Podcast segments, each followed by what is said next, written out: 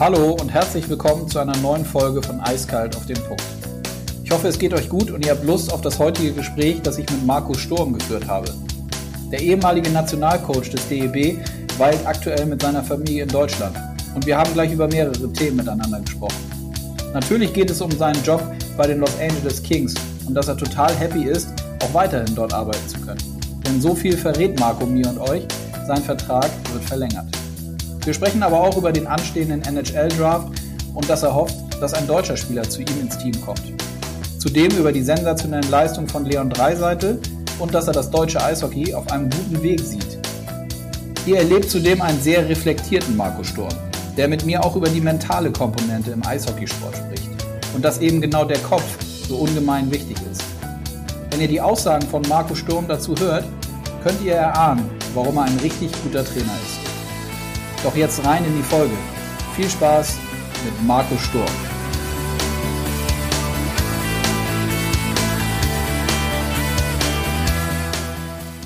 Und dann können wir auch schon loslegen. Ich äh, freue mich und sage Hallo an Marco Sturm. Ja, hallo. Wie geht es dir? Mir äh, geht es gut. Nee, ich bin jetzt wieder äh, seit einigen Wochen jetzt wieder in, in, in Deutschland.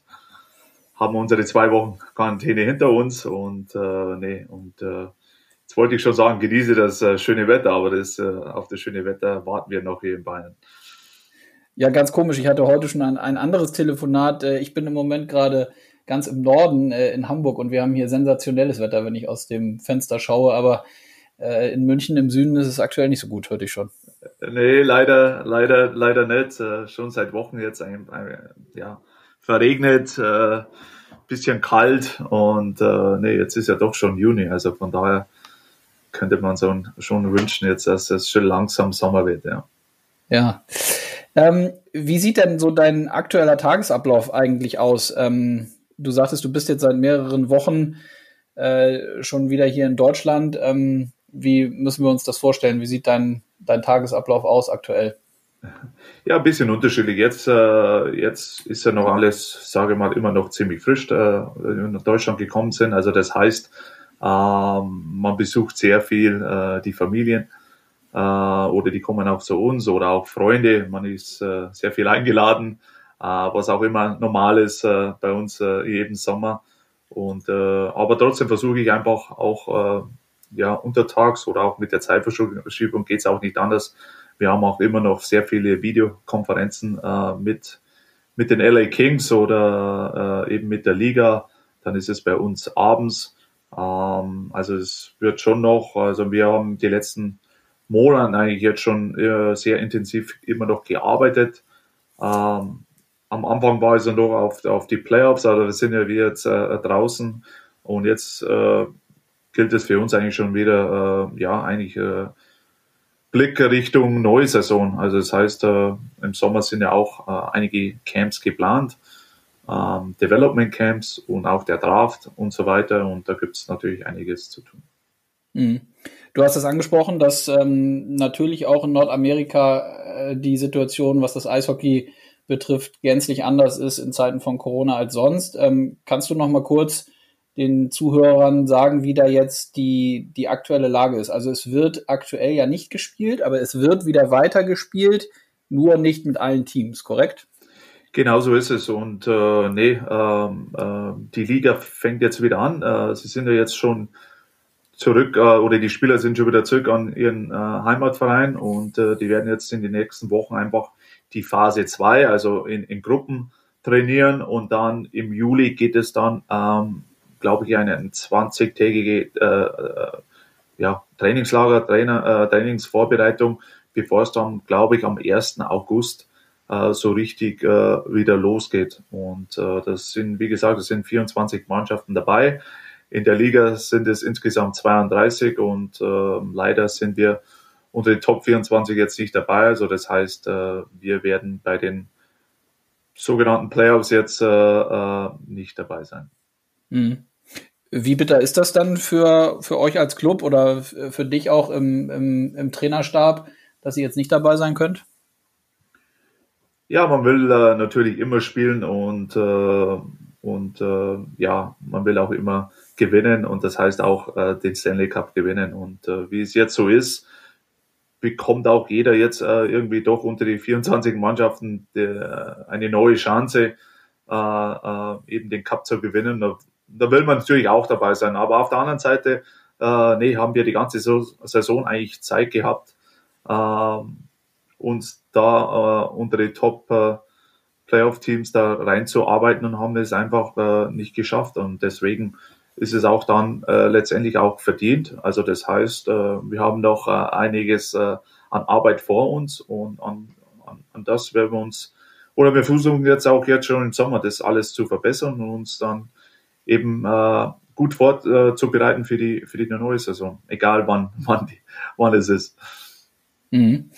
Nun ähm, war ja gerade in, in der Eishockey-Szene und in den Eishockey-Medien, ich glaube auch in der Eishockey-News war gerade ähm, ein aktuelles Interview mit dir drin. Die Kölner Haie haben, glaube ich, auch gerade einen Podcast mit dir gemacht. Da bietet sich ja auch an, wenn du, äh, du gerade hier äh, im Land bist.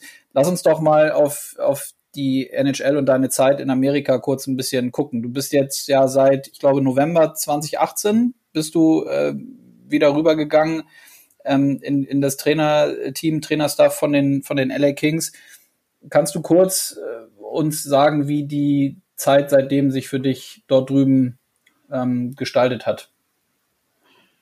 Nee, ich bin, äh, nee, ich bin eigentlich immer noch begeistert. Ich bin auch immer noch froh, dass ich den Schritt gemacht habe. Es, äh, nee, das ist einfach ein, ein, eine andere Liga oder ein, die beste Liga äh, sozusagen. Und, äh, und da äh, besonders auch bei den LA Kings zu arbeiten, das ist halt einfach täglich äh, was Besonderes. Und äh, auch wenn es dann teilweise mit den Ergeb Ergebnissen momentan nicht so stimmt, aber trotzdem, äh, nee, ich fühle mich wohl. Ich, mir macht es riesigen Spaß. Ähm, auch natürlich äh, durch, meinen, durch meinen Chef, natürlich, äh, durch meinen Head Coach äh, mit dem Top McLennan, wo ich eigentlich täglich lernen kann. Und, und, und wenn man das merkt und auch fühlt und auch täglich auch dann mit Begeisterung eben in die Arbeit hineingeht, dann, dann, ja, dann hilft es einem weiter. Und, äh, und ich habe schon in den letzten Podcast erwähnt, dass ich, äh, ja, irgendwie fühle ich mich auf einer Schnellspur, auf einer Überholspur äh, momentan äh, gegenüber vielleicht anderen Trainern, weil ich eben diese Erfahrung einfach jetzt machen kann. Und äh, wenn man jetzt die europäischen Trainer ansieht, die sind schon, äh, schon so lange jetzt äh, ja, aus dem Rhythmus heraus, aus, aus den Spiel heraus und äh, bei uns ist noch alles ein bisschen frischer, aber trotzdem, nee, äh, mit den vielen Spielen, was wir haben in der Saison und die tägliche Arbeit und das Ganze drumherum und letztendlich komme ich dann auch auf, auf 100 Spiele, ähm, ja, da nimmt man natürlich einiges mit und äh, nee, und wie gesagt, mir macht es Riesenspaß und ich hoffe, dass es noch äh, einige Jahre weiterhin so machen kann. Mhm. Und das ist ja auch ähm, das, was du jetzt zuletzt angesprochen hast, dass du sagst, noch einige Jahre weiter. Das war jetzt auch äh, zu lesen und zu hören, dass das für dich eigentlich klar ist, dass du weiter da bleiben willst, ne? Ja, genau. Das, durch die, die ganze Corona-Geschichte, ähm, ja, muss man auch äh, äh, vom Vertrag her muss man auch ein bisschen aufpassen. Deswegen ist ja noch nichts äh, ja, offiziell oder auch nichts unterschrieben, aber trotzdem, ich habe das okay bekommen und da haben wir uns auch schon vorher, vor Corona, Corona eigentlich äh, so ein bisschen auch geeinigt.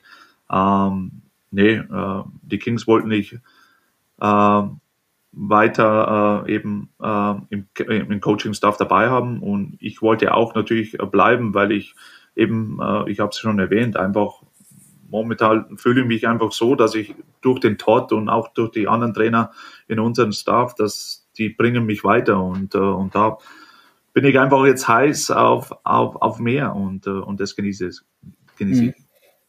Ist dieses Thema, ähm, was ja was höchstwahrscheinlich oder ganz sicher ja auch damals und seitdem oft diskutiert wird, du gehst als, ähm, als, als, als Coach der deutschen Nationalmannschaft, gehst als Assistenztrainer in einen Club wie die LA Kings, dieses Thema, dass du nicht als Cheftrainer dort an der Bande stehst, sondern eben im Staff bist, als, als äh, nicht als Head Coach, sondern als Assistenztrainer. Ist das für dich selber nie so ein Thema gewesen, wie es vielleicht auch medial gemacht wurde? Ja, nee, für mich äh, persönlich eigentlich nicht, weil ich, ich, ich weiß ja am besten, ja, ich habe ich habe fast 15 Jahre in der NHL gespielt. Ich weiß, äh, ähm, ja, wie die Liga ist, wie, wie man sie auch äh, positionieren, positionieren muss. Und, äh, und deswegen, auch wenn man Head Coach der deutschen Nationalmannschaft ist, was auch für mich äh, ganz Besonderes ist, aber trotzdem, wenn man die Möglichkeit hat, in der NHL zu arbeiten und äh, ich glaube, vielleicht nicht der normale Fan, aber der so sich richtig auskennt im Eishockey, der weiß, äh, wie schwer es ist, eigentlich schwer ist es, äh, da hineinzukommen. Und man sieht es ja auch aktuell.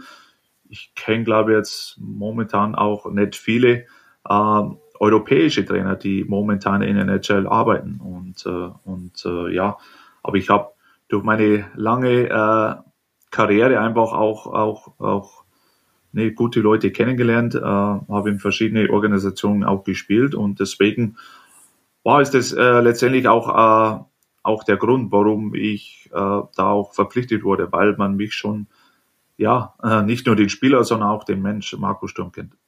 Mhm. Und wenn man, ähm, ich weiß, das ist auch nicht immer ganz einfach und macht man ja auch dann äh, äh vielleicht nicht immer so gerne, aber wenn wir trotzdem mal ähm, in die Zukunft blicken, äh, wenn jetzt klar ist, dass du weiter in, in der NHL bleibst, ist denn für dich selber das Ziel definitiv, dass du sagst, ich möchte Head Coach, Cheftrainer in der NHL werden als nächsten Schritt? Oder gibt es auch eine Konstellation, so wie jetzt, wo du dir weiterhin vorstellen könntest, in einem funktionierenden Trainerteam zu arbeiten?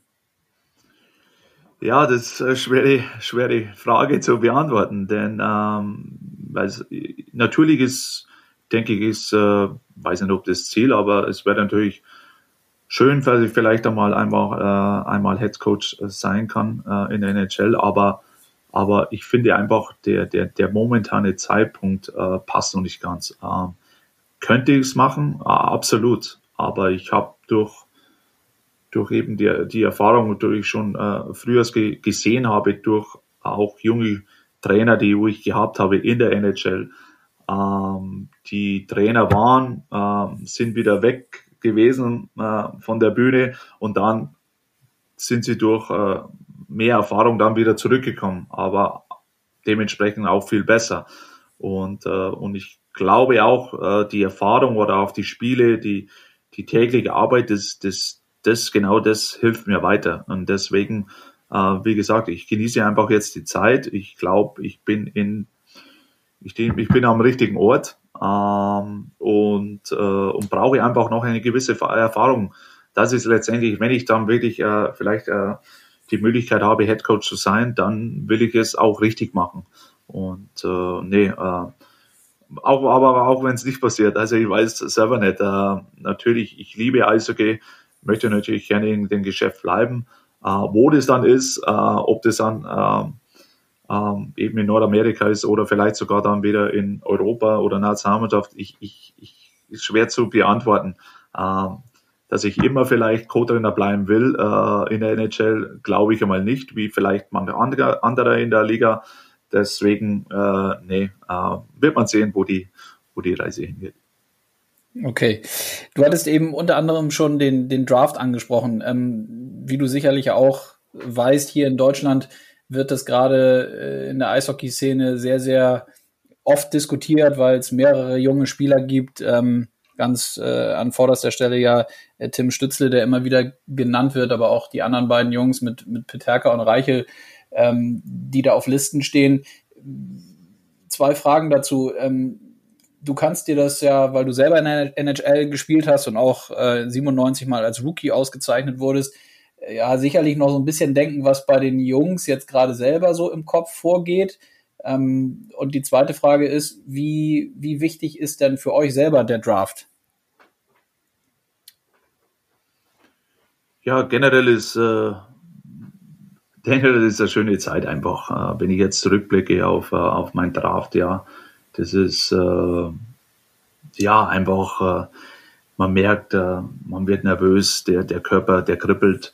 Äh, man kann es kaum erwarten, bis der Name endlich aufgerufen wird. Und äh, ich denke, so geht es alle anderen auch. Und äh, aber nee, äh, das ist einfach jetzt ist eine Phase oder eine Zeit, äh, die soll man auch genießen.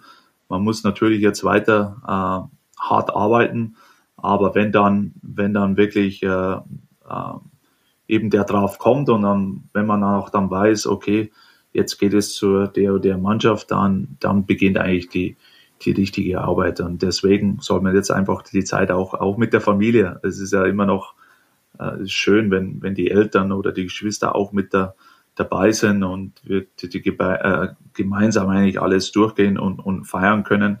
Und äh, deswegen, ich, ich blicke gerne zurück an den Draft, weil es einfach eine, eine schöne Zeit war.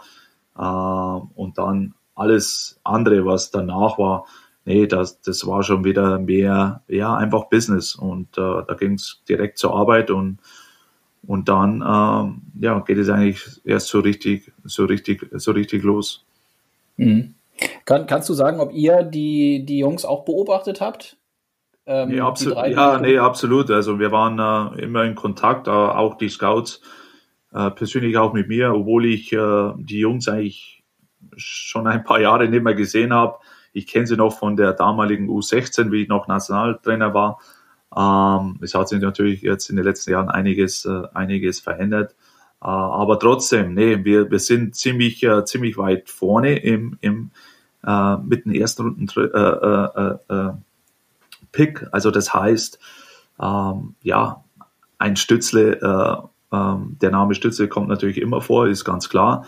Ähm, wie auch andere Mannschaften, wir haben wir haben Interesse und sind auch von seiner Spielweise auch, auch, auch begeistert und auch die anderen Jungs äh, wie Peterka und eben mit Reichel. Reichel kennen sie auch schon äh, besser durch die Verbindung eben mit den Eisbären Berlin und den LA Kings. Also von daher äh, wissen sie ja alles und äh, nee, ich, ich hoffe nur, dass am Ende des Tages eben dann am, ein deutscher Spieler dann äh, in Reihen äh, der LA Kings steht. Mhm.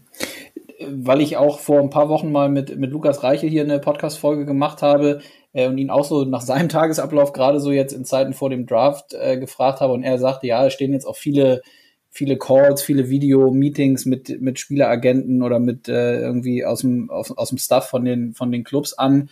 Kannst du wiederum aus, aus deiner, aus eurer Sicht, aus, als, aus Club-Perspektive uns mal sagen, worüber spricht man dann mit den Jungs oder wo achtet ihr ganz besonders drauf, vielleicht auch abseits des Eishockeyspielens auf dem Eis, weil das ist ja, das ist klar, das könnt ihr euch entweder per über Scouts live in den Arenen angucken oder ihr bekommt sicherlich äh, ausführliches Videomaterial, aber es gehört ja zu einem Eishockeyspieler auch die Person Mensch dazu. Wie wie schafft man das da auch ähm, genauere Informationen über den jeweiligen jungen Spieler zu bekommen? Ja, äh, man muss sich das so vorstellen, dass äh, die, die, die Scouts, äh, die dich beobachten oder auch das komplette Management, die machen das ja jedes Jahr schon jahrelang. Da, da steckt ein gewisses System dahinter, ja, und äh, die wollen jetzt auch nicht wissen, äh, mehr oder weniger äh, über Spielsituationen oder sonst irgendwas. Die wollen einfach wissen, wie, wie denkt, wie tickt, wie tickt ein Spieler. Und äh, natürlich geht man dann vielleicht gewisse Situationen auch durch.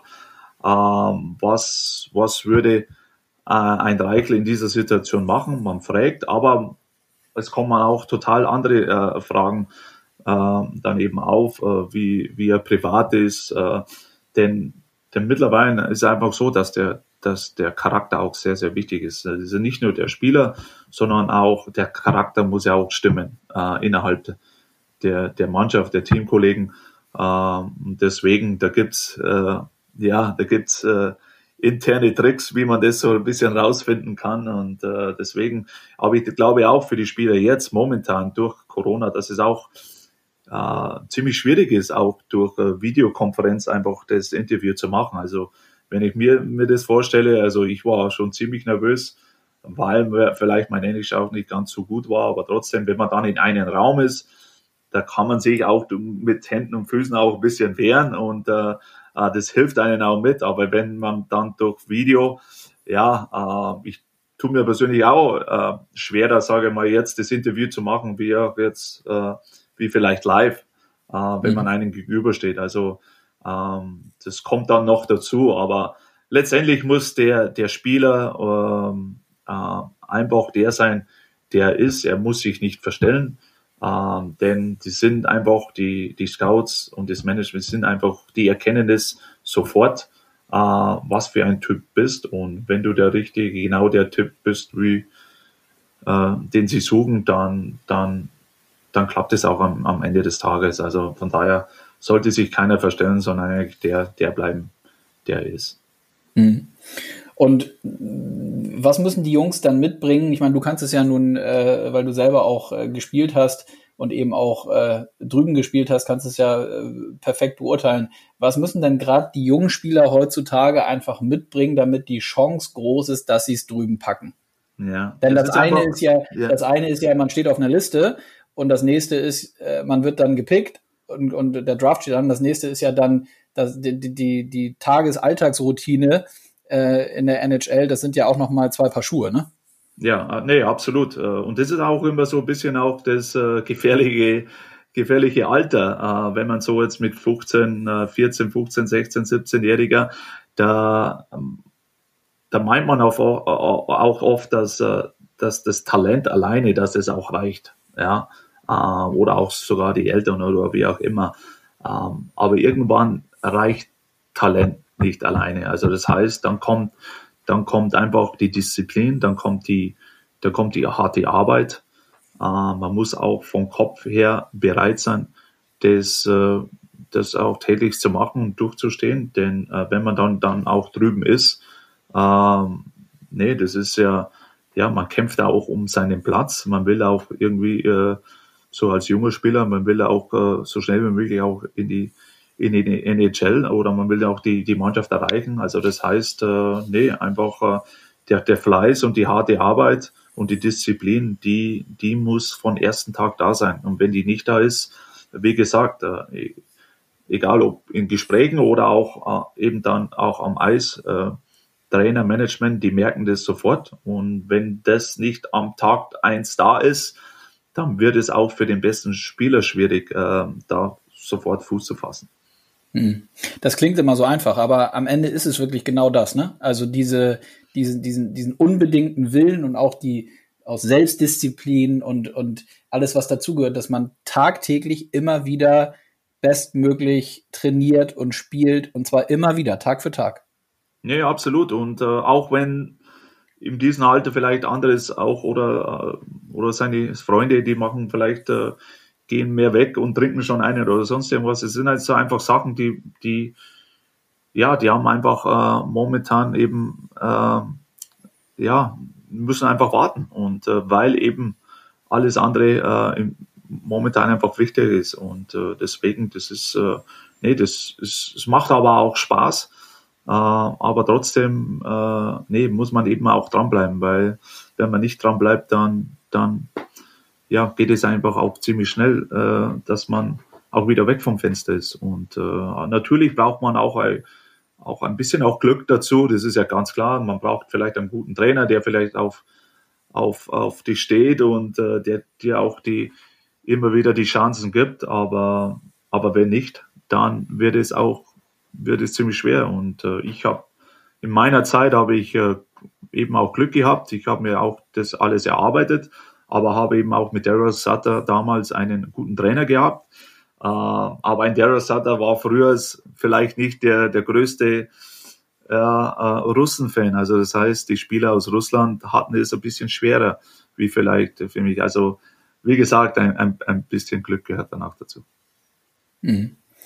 Ähm, ein, äh, ein deutscher Spieler, der das ja nun gerade wirklich äh, in Perfektion äh, untermauert, wie man es hinkriegt, in der NHL ähm, mit zu den Besten zu gehören, ist, ist Leon Dreiseitel. Ähm, was aus deiner Sicht können denn die jungen Spieler, die jetzt auf dem Sprung eben in die NHL stehen, aber gerade auch grundsätzlich das deutsche Eishockey, äh, da, wie kann davon profitiert werden, dass Leon so eine überragende Rolle gerade in der NHL spielt? Ja, beim Leon ist es einfach so, er ist ein, einfach ein, ja, wie soll ich sagen, ein Ausnahmespieler. Also ähm, ähm, natürlich kann jeder ähm, oder sollte sich ihn anschauen, wie er, wie er die Spielweise oder wie er auch spiel, äh, spielt oder benimmt oder wie auch immer.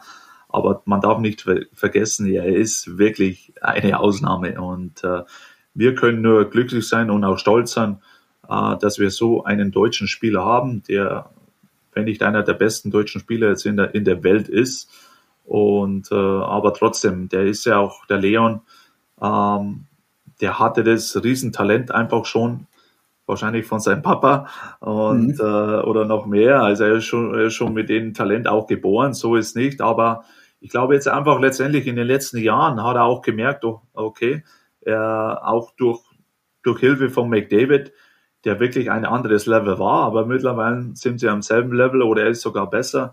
Und das kam eben auch durch, äh, durch harte Arbeit. Also, aber äh, nee, er ist einfach ein genialer Spieler, der dieses Jahr einfach eine überragende Saison gespielt hat, egal ob oder ohne McDavid. Und, äh, und er ist einfach auch noch in einem jungen Alter. Äh, da ist das schon, schon verrückt, muss ich sagen. Aber er hat sich mittlerweile einen Namen gemacht drüben.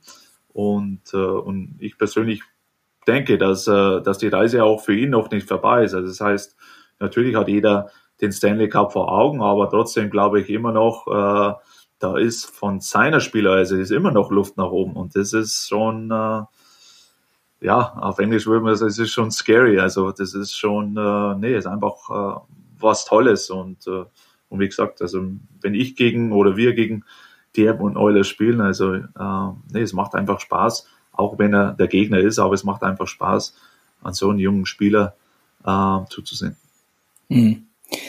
Kannst du uns mal einen Einblick geben, ähm, wie der, ob es ein, gibt es einen Hype um Leon Dreiseitel in, in Amerika? Also wie müssen wir uns das vorstellen? Wir, ich habe letztens auch, ich überlege gerade, ich glaube, mit Rick Goldmann darüber gesprochen ähm, oder auch mit Günter Klein, dem Journalisten, ob eigentlich die die Berichterstattung und die Aufmerksamkeit hier in Deutschland äh, für Leon dementsprechend groß ist, wie er da dort, dort drüben spielt. Also das ist hier in Deutschland, natürlich bekommt man das mit und es äh, werden auch immer mal größere Interviews gemacht in der Vergangenheit. Ähm, ich bin da selber nicht so sicher, ob das wirklich nicht auch noch ein bisschen mehr sein könnte, aber da kann man ja unterschiedlicher Meinung zu sein. Ich glaube, da spielt Leon ja auch selber eine Rolle. Vielleicht ist auch nicht derjenige, der jetzt jeden Tag fünf Interviews geben möchte, das ist ja auch okay. Mhm. Aber wie ist denn der, wie ist denn der Hype drüben in der NHL um Leon? Ja, ähm, ich wohne ja in Amerika, da ist es äh, vielleicht nicht ganz so. Ähm, hat auch mit, vielleicht mit der Sportart zu tun, äh, weil eben mit Baseball, Football, Basketball noch andere Sportarten, andere Sportarten vielleicht in einem anderen Level sind. Ähm, in Kanada ähm, denke ich mehr. Ich hoffe mhm. mehr. Ähm, aber du hast es ja auch schon erwähnt, der Leon äh, ist ja auch einer, ähm, ich muss ihn, muss ich sagen, auch irgendwie vergleiche ich ihn mit, äh, mit Dirk Nowitzki. Denn Dirk war auch äh, einer der besten Spieler in der Liga, wollte aber auch irgendwie keine äh, immer großen Interviews geben oder auch oder auch Werbung machen oder sonst irgendwas. Er hat sich mehr oder weniger immer wieder zurückgezogen. Und so finde ich, ist, äh, ist einfach äh, der Leon auch. Und äh, ich habe persönlich habe ich die Erfahrung jetzt auch gemacht durch eben Olympia, weil ich ein Jahr eben in Deutschland gewohnt habe. Und da habe ich dann auch auch persönlich auch so ein bisschen auch miterlebt. Und äh, es ist einfach bei uns in Deutschland, wenn man äh, ja der der Fußball ist halt äh, ist halt die absolute Nummer eins. Und ich würde mir auch wünschen, dass dass ein Name wie Leon Dreiseitel öfters bei uns in, den, äh, in der Öffentlichkeit ist, aber ist es leider nicht. Äh, wenn ein Spieler, ich habe so das Gefühl, und auch so ist es mit Dirk, äh, Dirk äh, Nowitzki, wenn ein Spieler nicht in Deutschland spielt und wenn er vielleicht auch kein Fußballer ist, dann ist es bei uns sehr, sehr schwierig. Mhm. Ja, und äh, dann kommt ja sicherlich auch noch hinzu, dass man Leon ja auch nicht, also man kann ihn ja auch dann nicht dazu zwingen, irgendwie mehr zu machen. Wenn er selber, vielleicht ist das ja auch ein Prozess, ist ja dann auch in Ordnung, wenn er zum jetzigen Zeitpunkt sagt, ich muss nicht mehr medial machen. Vielleicht sieht das ja auch in, in zwei, drei Jahren schon wieder ganz anders aus. Eine Frage, die ich, äh, die ich vorher schon überlegt habe, in deiner Zeit als, als Nationaltrainer, kommen da jetzt manchmal so Gedanken, hätte ich doch damals im damaligen Team den Leon drin gehabt, wie er jetzt spielt dann hätten wir XY erreicht oder dann hätten wir das Spiel doch noch gewonnen. Gibt es sowas? Hat man als Trainer solche Gedanken oder gar nicht?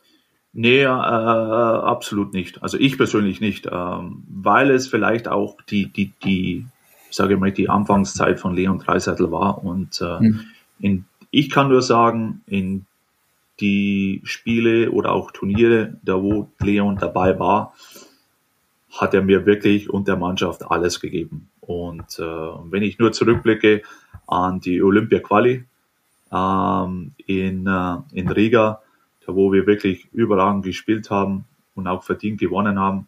Aber wenn man da einen Leon Dreiseitel, ich habe heute noch Highlight-Clips äh, äh, von ihm, weil er wirklich äh, vielleicht von den Punkten her nicht so, nicht so gut war, wie er vielleicht erhofft hatte, aber trotzdem, er hat alles, er hat alles richtig gemacht und er war so enorm, enorm wichtig für unsere Mannschaft. Dann ging es natürlich auch weiter mit, äh, mit der Heim-WM, wo er dann auch später nach Köln äh, nachgereist ist und dann äh, nachgereist ist und dann eben noch ein paar Spiele absolviert hat. Also ich persönlich, äh, nee, er hat, äh, wir wären auch äh, vielleicht, ja, hätten vielleicht ein oder zwei Spiele mehr gewonnen, aber trotzdem, nee, ich bin total glücklich, wie einfach für seine Bereitschaft, die er immer hatte und auch für seinen Einsatz, die er jedes Spiel äh, gezeigt hat. Mhm. Und wie oft denkst du so gerade an die, wenn du die Spiele ansprichst, äh, das war ja eine Zeit, da kann ich mich auch selber noch dran erinnern, da war ich jetzt noch nicht bei der DEL, aber da war hier in, in Deutschland war ja, äh, gefühlt war ja Ausnahmezustand in Anführungszeichen, was, was eure Leistung da bei den Olympischen Spielen anging. Wie oft denkst du an sowas noch zurück und was laufen da so für, für Bilder in dem Kopf ab, wenn du zurückdenkst?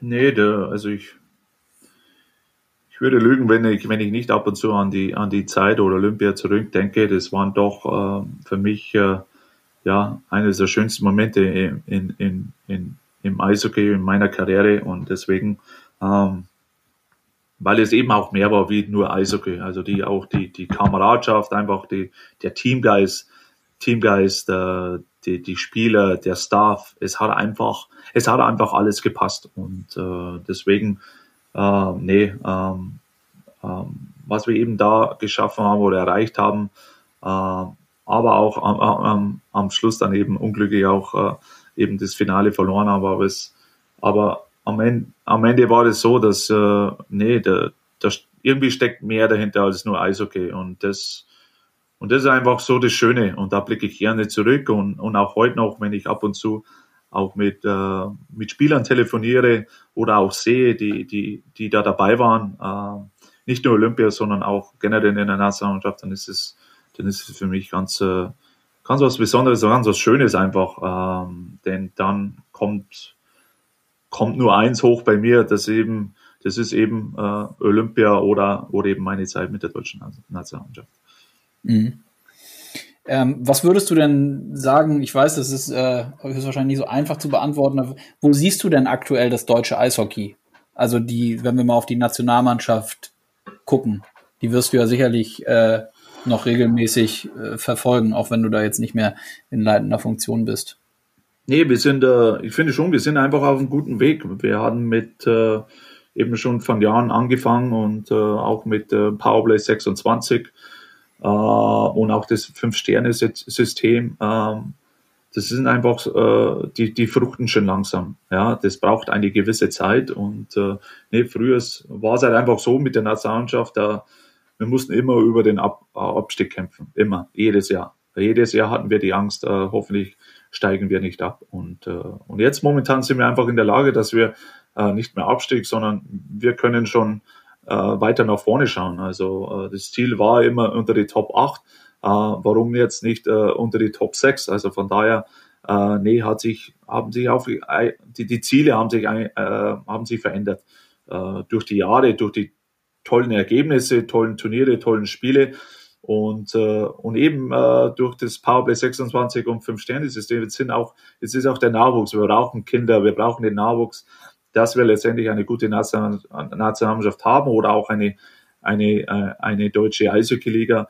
Äh, und da, auch da, wenn man jetzt anschaut, dieses Jahr haben wir äh, mit drei guten Picks, letztes Jahr schon mit, mit Cider und, und so weiter. Also, nee, wir sind definitiv auf, den richtigen Weg. Ähm, wir müssen uns nicht mehr verstecken. Ähm, Im Gegenteil, andere Nationen haben eigentlich jetzt mehr Respekt und auch Angst von uns. Und das ist ja schon mal ein, ein gutes Zeichen. Und ich hoffe nur, dass wir, dass wir, also da sage ich, das, das deutsche Eishockey einfach da da weiterarbeiten, dass wir, dass wir einfach den Nachwuchs immer wieder äh, unterstützen, gut ausbilden, auch die Trainer äh, immer wieder die Chance geben, sich zu beweisen, auch, äh, auch in den Profiligen und, äh, und der Nationalmannschaft, dass sie einfach den Weg so weitergehen wie, äh, ja, wie in den letzten fünf Jahren. Hm. Und wie verfolgst du die, die deutsche Eishockey-Liga? Wie verfolgst du das Geschehen in der DEL, wenn du jetzt äh, in, in der NHL aktiv bist?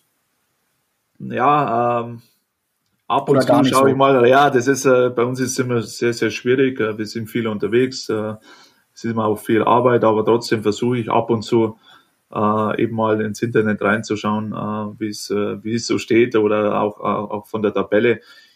Bekomme auch äh, durch, äh, ich bin ja immer noch in Kontakt mit einigen meiner Zeit eben mit der Nationalmannschaft oder auch äh, mit Familie. Da bekomme ich schon ein bisschen was mit, äh, ist ganz klar. Und äh, nee, das, das sind auch, äh, das interessiert mich auch. Also äh, ich würde es mir wünschen, wenn ich mehr Zeit hätte, aber trotzdem, das habe ich auch jetzt, dann kann ich wieder alles nachholen, aber trotzdem, nee, äh, informiere ich mich schon immer, äh, was in Deutschland so los ist.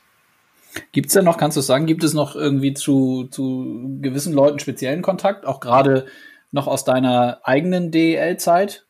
Also vielleicht auch, wenn man auf deine, deine Vereine guckt, bist du äh, irgendwie beim, bist du mit speziellen Personen mit Köln noch äh, in Kontakt und Ingolstadt, Landshut, gibt es da noch irgendwie regelmäßigen Austausch? Nee, äh, schon, ja, äh, eigentlich schon. Und das ist eigentlich das, das Schöne auch, auch, auch im Eishockey. Also egal in welchem Land irgendwie, die Eishockey-Welt ist dann doch ziemlich klein und deswegen, ich war jetzt wieder in sehr engen Kontakt. Äh, da ging es um Spieler äh, für den EV Landshut oder jetzt auch der, der Podcast äh, mit den Köln Haie, weil ich eben auch ehemaliger Spieler dort war. Also es sind einfach, und auch die Leute, die wo auch immer noch dort arbeiten, das sind die Leute, die mich damals eben zu dem Verein geholt haben oder ich eine enge Verbindung habe oder auch mit, mit Uwe Krupp, äh, wo ich auch, mit dem bin ich auch ab und zu auch noch immer noch in Kontakt wegen verschiedene Sachen und, äh, und das ist eigentlich so das, äh, das Schöne am Eishockey und äh, und ich mache es ja gerne. Ja, ich, äh, ich bin zwar weit weg und bin auch schon lange weg, äh, aber trotzdem, äh, nee, äh, letztendlich bin ich Deutscher und Deutschland wird immer mein Zuhause bleiben. Und wenn ich in irgendeiner Art und Weise eben äh, Leute oder auch Vereine weiterhelfen kann, dann mache ich das gerne. Hm. Ich habe eine Frage zu deinem damaligen, äh, zu der Beendigung deiner ähm, eigenen Eishockey-Karriere. Es wurde damals ja immer gesagt, dass es auch mit der, mit deiner eigenen Motivation zu tun hatte, sich immer wieder neu zu motivieren. War das eigentlich wirklich zu 100 Prozent der Grund, weshalb du damals aufgehört hast? Ähm, ja, stimmt. Also es war ähm, Motivation, aber äh, da ging es jetzt nicht äh, um NHL oder sonst irgendwas oder weil ich äh, eben dann im Lockout eben in Deutschland gespielt habe oder auch oder auch die Kölner Haie. Da ging es einfach, äh, was zwischen, zwischen meinen Ohren zuging, also in meinen Kopf. Und da war einfach äh, durch die zwei Kreuzbandrisse, die ich äh, die Jahre davor eben gehabt habe, äh, ja, war es für mich einfach eine sehr, sehr schwierige Zeit, würde ich sagen. Auch wo ich noch drüben gespielt habe.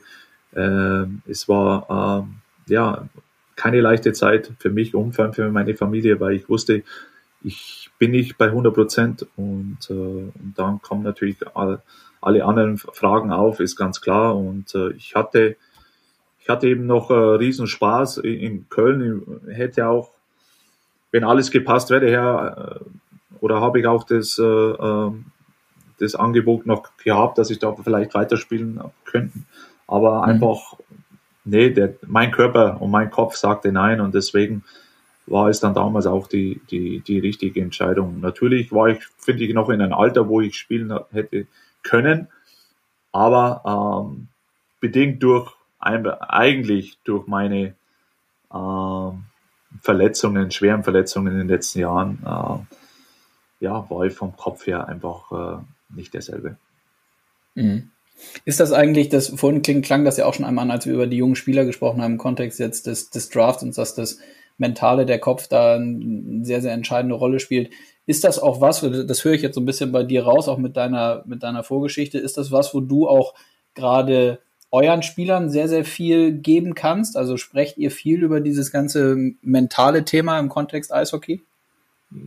Ja, das ist, das ist ein Bereich, der wirklich sich verändert hat im, im ich glaube generell in den Sport, äh, aber auch besonders in, im, im Eishockey. Wenn ich meine junge, die jungen Jahre anschaue, auch in den NHL, da hat es äh, das Thema äh, selten gegeben, aber jetzt umso mehr. Also mich, ich habe auch äh, eben dann auch nach meiner Karriere äh, oder am, am Schluss auch, äh, auch nach Hilfe gesucht und, äh, und die Hilfe hat mich auch, äh, nee, auch geholfen. Also so ist es nicht. Und, äh, und deswegen äh, der, der, der jetzige Trainer oder der, der moderne Trainer jetzt, äh, der ist nicht nur Trainer, sondern der hat auch andere Aufgaben. Und äh, die, die, auch die Jugend heutzutage, die ist einfach, oder die junge Spieler ist einfach heutzutage ganz anders. Und deswegen äh, muss man als Trainer auch äh, andere äh, Rollen übernehmen. Und deswegen ist der Kontakt einfach zu den Spielern so, so wichtig, sehr wichtig, denn der, der, der Spieler muss sich, der muss sich wohlfühlen. Ähm, und, äh, und das war ja für mich eben durch meine Erfahrung, dass ich selber die Erfahrung gemacht habe, das war so ein bisschen auch mein Ziel anfangs, ähm, wie ich Trainer geworden bin, dass ich, äh, okay, ich, ich wollte die Verbindung immer da haben, äh, Spieler und Trainer. Ich wollte auch immer ehrlich sein, fair sein, äh, dass eben dann auch am Schluss eben der, der, der Spieler oder die Mannschaft das auch zurückgeben. Und, und ich glaube, das hat, äh, das hat ganz gut funktioniert. Mhm. Würdest du denn sagen, dass die Spieler das heutzutage und vielleicht auch die junge Generation dieses über das Mentale sprechen und sich damit auseinandersetzen, vielleicht auch wirklich explizit Hilfe in Anspruch zu nehmen, ähm, dass das heutzutage in der Spielergeneration besser angenommen wird als damals zu deiner aktiven Zeit? Ja, ich finde schon, also mit Sicherheit. Ähm, ähm, als ich glaube, ich war 28 oder 30 Jahre alt, da habe ich mich zum ersten Mal so irgendwie getraut, das Thema anzusprechen. Ja, mittlerweile ist es, sind es die 18- oder 20-Jährigen. Ähm, sollte aber auch nicht so sein, denn ich äh, denke, als junger Spieler, man sollte einfach befreit aufspielen. Ja? Man hat keine Probleme. Die Probleme kommen vielleicht später mal, aber als junger Spieler soll man einfach rausgehen und einfach Spaß haben und, und, und einfach spielen. Genau das äh, äh, und Spaß hat. Und äh, es ist, sagt man zwar einfach, äh, ja, ja, teilweise einfach äh, eben an einen Spieler, äh, der, der der vielleicht keine Probleme hat. Aber mittlerweile ist es leider so, dass äh, ähm, eben sehr viel äh, andere Spieler gibt, die, die schon in jungen, äh, jungen Alter eben, eben mit diesem Thema einfach zu kämpfen haben. Und, äh, und deswegen ist es umso wichtiger, dass nicht nur, äh, nicht nur vielleicht Eltern oder auch äh, Psychologen, sondern dass da auch Trainer da sind, die, die einen dann weiterhelfen. Mhm. Nun haben wir hier gerade in Deutschland in der DEL äh, ja auch eine durchaus schwierige Situation in Zeiten von Corona. Ähm, gar nicht so sehr, das ist mittlerweile, glaube ich, abgehakt, dass wir die Saison vorzeitig beenden mussten, wo wir auch selber äh, oft gesagt haben, da hatten wir auch ein bisschen Glück im Unglück, dass wir gerade so nach der Hauptsaison vor den Playoffs waren.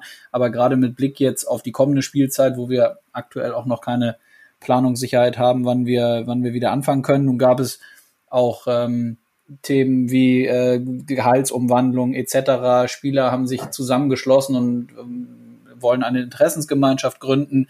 Ähm, das gibt es in der NHL ja auch, diese Spielergewerkschaft. Ähm, wie nimmt man sowas dann eigentlich in so einem Trainerstuff wahr? Ist das so, dass man da mit denen auch in Kontakt kommt mit so einer Spielergewerkschaft oder habt ihr da selber überhaupt gar keinen Kontakt zu denen? Gibt es da Meetings oder ähnliches? Ähm, ja, als Spieler ist es so, so, sobald du einen Vertrag unterschreibst in NHL, bist du automatisch dann auch in der Spielergewerkschaft ähm, auch mit, mit dabei. Ähm, wenn du dann da raus bist oder weg bist oder sonst irgendwas, dann, äh, nee, dann ist natürlich der Kontakt. Also es ist nur für die, für die aktuellen Spieler so. Mhm. Äh, natürlich anschließend, sie helfen dir, sie machen alles, was sie, was sie auch können, aber bei mir zum Beispiel jetzt, jetzt bin ich Trainer, also wir haben, wir haben auch unsere, unsere eigene Gewerkschaft und das finde ich, nee, das habe ich als Spieler, besonders als Europäer, du kennst dich doch wenig aus, was in Nordamerika so alles passiert und auch intern. Aber die, die Spielergewerkschaft waren auch diejenigen, die wo, nee, die haben immer äh, äh, gute Tipps, die haben mir immer weitergeholfen, äh, egal was für Fragen, ob äh, finanziell oder sonst irgendwas. Äh, und da war es schon gut und ich finde es auch gut. Äh, das ist, ja, das ist einfach deine, deine, deine eigene Gruppe, deine eigene äh, Gewerkschaft oder, oder deine eigene Mannschaft, die, die, die hält zusammen und äh, ich, egal ob jetzt als Spieler oder wir jetzt als Trainer, äh, das, das, das hilft enorm und äh, ich denke, jeder hat, äh, jeder hat äh, seine eigene Stimme und das sind auch Möglichkeiten eben, die dann auch äh, weiterzugeben und äh, nee, ich hatte, ich hatte eigentlich nur gute Erfahrung äh, mit, mit beiden Gewer äh, Gewerkschaften bis jetzt. Hm. Ja, man möchte ja auch mündige Spieler haben. Also von daher ist das ja auch ein Thema, was in der Tat hier ist, kann ich ja aus, äh, aus eigener Erfahrung jetzt sagen, auch wirklich in der DEL total positiv gesehen wird und das kein Problem darstellt, dass Spieler sagen, wir wollen irgendwie gemeinsam uns, uns irgendwie zusammenschließen und dann eine Stimme haben und auch Gemeinschaft, gemeinschaftlich irgendwie das Thema Eishockey weiterentwickeln. Ähm, dann haben wir noch ein Thema, das hatten wir im, im, im Vorgespräch auch schon äh, besprochen, dass wir nicht einen ganzen Podcast damit äh, füllen wollen, aber natürlich wollte ich gerne noch mal ein, zwei Fragen zu den aktuellen, ja wirklich sehr, sehr unschönen Rassismusvorkommnissen in, in Amerika mit dir besprechen oder auf jeden Fall ein, zwei kurze Fragen dazu stellen. Wie verfolgt man denn sowas eigentlich, wenn man selber jetzt, so wie du, seit längerem dort drüben lebt mit der Familie? Äh, wie muss ich mir das vorstellen? Ja, es ist so, dass, äh, wie soll ich sagen, wir, wir ich denke, der normale äh, Deutsche oder äh, Europäer kann, kann man das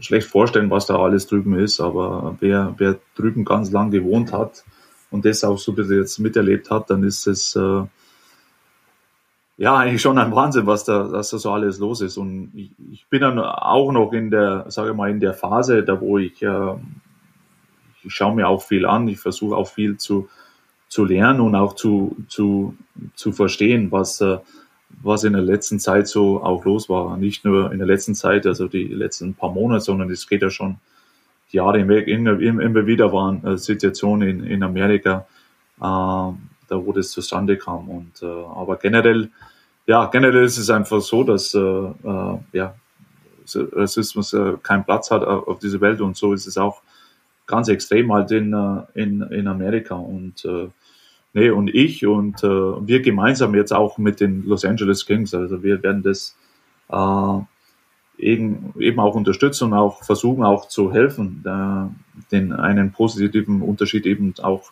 auch zu machen. Und äh, aber trotzdem ist es schon, äh, nee, ist es einfach auch für meine Kinder. Ja, ähm, ähm, wenn man auch jetzt sieht, wir waren jetzt nur kurze Zeit eben noch in Florida, ähm, da wo man dann auch schon teilweise Angst haben muss, äh, wenn eben deine Kinder dann äh, in, in, auf die Straße gehen oder in die Mall gehen oder sonst irgendwas.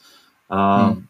Denn es ist ja eben äh, momentan jetzt auch sehr, sehr, sehr viel los auf den Straßen und, äh, und auch leider sehr viel Gewalt. Und äh, deswegen nee, bin ich jetzt ja ganz froh, dass wir jetzt hier in Deutschland sind. Wir, äh, sind. Wir, wir ziehen uns jetzt zurück, aber die momentane Lage äh, nee, in Amerika ist schon, äh, ja, ist schon sehr fortgeschritten und, äh, und ich hoffe einfach, dass, äh, dass man eben dann äh, dementsprechend auch eine Entscheidung trifft und äh, auch von den entsprechenden Verantwortlichen, ähm, dass es dann so schnell wie möglich dann eben dann im Frieden dann wieder weitergeht.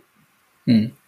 Wie lange bist du denn jetzt eigentlich noch mit der Familie weiterhin in Deutschland? Wann habt ihr geplant, wieder zurückzugehen? Die, du sagtest mir auch, die Kinder gehen drüben zur Schule. Äh, wann ist wieder Rückkehr nach Amerika geplant? Ja, wir sind jetzt in den nächsten paar Monaten jetzt äh, wieder hier in Deutschland und äh, ja, wir werden jetzt auch die, die Zeit hier genießen und, äh, und bevor es wieder losgeht, ähm, Schule ja, äh, das wissen wir, dass mit Sicherheit wieder losgeht und von, von, von meiner Arbeit her, äh, wie bei euch jetzt vielleicht auch in der, in der DEL, wir wissen auch nicht ganz, wie es dann nach den Playoffs äh, weitergeht, wie es aussieht, beginnt es für uns auch erst vielleicht erst im November oder sogar im Dezember oder Januar. Ähm, das wird man sehen, aber nee, ähm, ähm, wir machen unsere, weiter, unsere Arbeit weiter jetzt und dementsprechend auch mit verschiedenen Camps im Sommer, äh, die dann vielleicht im August oder im September dann auch in LA wieder beginnen und dann hoffentlich, dass das, dass das Thema Corona dann äh, äh, in jedem Land dann äh, so schnell wie möglich abgehakt ist. Ja. Letzte Frage, gibt es eigentlich irgendwas, wenn, wenn ihr dann wisst, dass ihr wieder zu, zurück hier nach Deutschland kommt, worauf, worauf du dich am meisten freust? Also natürlich auch Familie und Freunde, das ist, ja, das, das ja. glaube ich, ist klar, aber gibt es irgendwie, keine Ahnung, spezielles, spezielles Essen oder Getränk oder so, wo du sagst, das, das schmeckt zu Hause einfach am besten? Also wenn man aus Bayern kommt, dann ist es äh, ist ganz klar, dann ist es äh, dann ist es das Essen und äh, und auch die, und auch das, das Bier, das deutsche bayerische Bier. Also an das wir freuen uns. Also mein, meine Frau meine Frau kocht ja gerne aber ist doch wieder da ganz was anderes, wenn man dann hier, hier in Deutschland ist. Also äh, nee, speziell die ersten Wochen, da geht's dann nur ums Essen.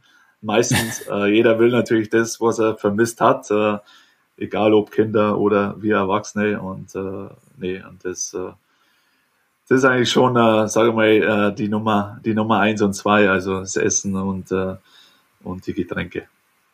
Okay. Ja gut, dann ähm, sage ich vielen, vielen Dank für deine Zeit und äh, hoffe, dass ihr das dann äh, zu Hause hier in Deutschland dementsprechend genießen könnt, auch mit, mit dem passenden Essen und den Getränken. Und ähm, ja, bleibt gesund. Vielen, vielen Dank für deine Zeit und dann bis bald. Ja, danke schön. Mach's gut. Danke. Ciao, ciao. Das bayerische Bier also. Ist ja auch irgendwie klar, dass Marco Sturm das in Amerika mit am meisten vermisst. Auf mich wirkt er total aufgeräumt und mit sich im Rein. Hat zudem einen klaren Plan im Kopf, was er als Trainer noch erreichen möchte. Ich finde, wenn man ihm so zuhört, kann man schon raushören, dass er eines Tages als NHL-Head Coach an der Bande stehen möchte. Und das wäre doch total klasse und erneut ein erstklassiges Aushängeschild für das deutsche Eishockey, wenn ihm das gelingen sollte. Schickt mir gerne eure Meinung zu der aktuellen Folge. Und natürlich auch grundsätzlich zu diesem Podcast, wenn er euch gefällt. Oder ihr Verbesserungsvorschläge oder Gäste im Kopf habt, die wir hier gerne mal begrüßen sollen. Ihr könnt mir mailen an presse.del.org oder ihr schreibt mir über die Social Media Kanäle von der DEL. Und jetzt wünsche ich euch erstmal eine gute Restwoche und freue mich, wenn wir uns nächste Woche wieder hören. Bis dahin, bleibt fit und gesund, euer Konstantin.